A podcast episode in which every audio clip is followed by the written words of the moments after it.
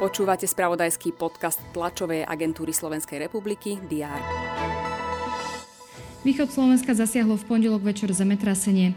Malo mať silu 4,9 magnitúdy. Epicentrum sa malo nachádzať zhruba 10 km juhovýchodne od Stropkova.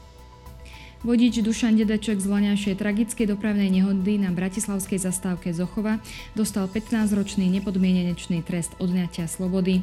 Bratislavský krajský súd mu vymeral aj 7-ročný zákaz šoférovania a uložil povinnosť zaplatiť škody poškodeným.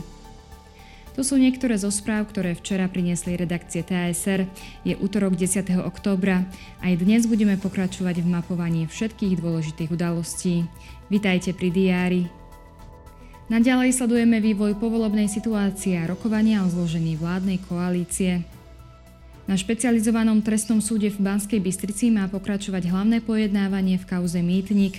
Obžalobe z ekonomickej a korupčnej trestnej činnosti v nej čelí 6 osôb, medzi nimi aj podnikateľ Jozef B., jeho syn Jozef B., či bývalý štátny tajomník ministerstva financí Radko K.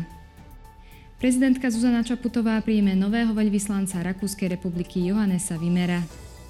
V Liptovskom Mikuláši budú informovať o opätovnom otvorení Demenovskej jaskyne Slobody pre verejnosť. Lekári Univerzitnej nemocnice Bratislava chcú vyzvať ľudí na očkovanie proti chrípke. Zdravotníci nemocnice sa preto rozhodli pre organizované očkovanie. Sledovať budeme situáciu v Izraeli po masívnom útoku palestínskeho hnutia Hamas. Ministri zahraničných vecí členských štátov Európskej únie budú na mimoriadnom zasadnutí hovoriť o situácii v Izraeli a pásme Gazy po útoku Hamasu. Valné zhromaždenie OSN zvolí nových členov Rady OSN pre ľudské práva. O členstvo sa po svojom vylúčení v roku 2022 dôsledku invázie na Ukrajinu uchádza aj Rusko, ktorého protikandidáti sú Bulharsko a Albánsko. V noci štartuje základná časť hokejovej NHL. Na ľad sa proti sebe postavia hokejisti Tampa Bay a Nashville. Dnes bude na Slovensku prevažne oblačno, na severozápade miestami prehánky. Teploty sa vyšplhajú na 15 až 20 stupňov.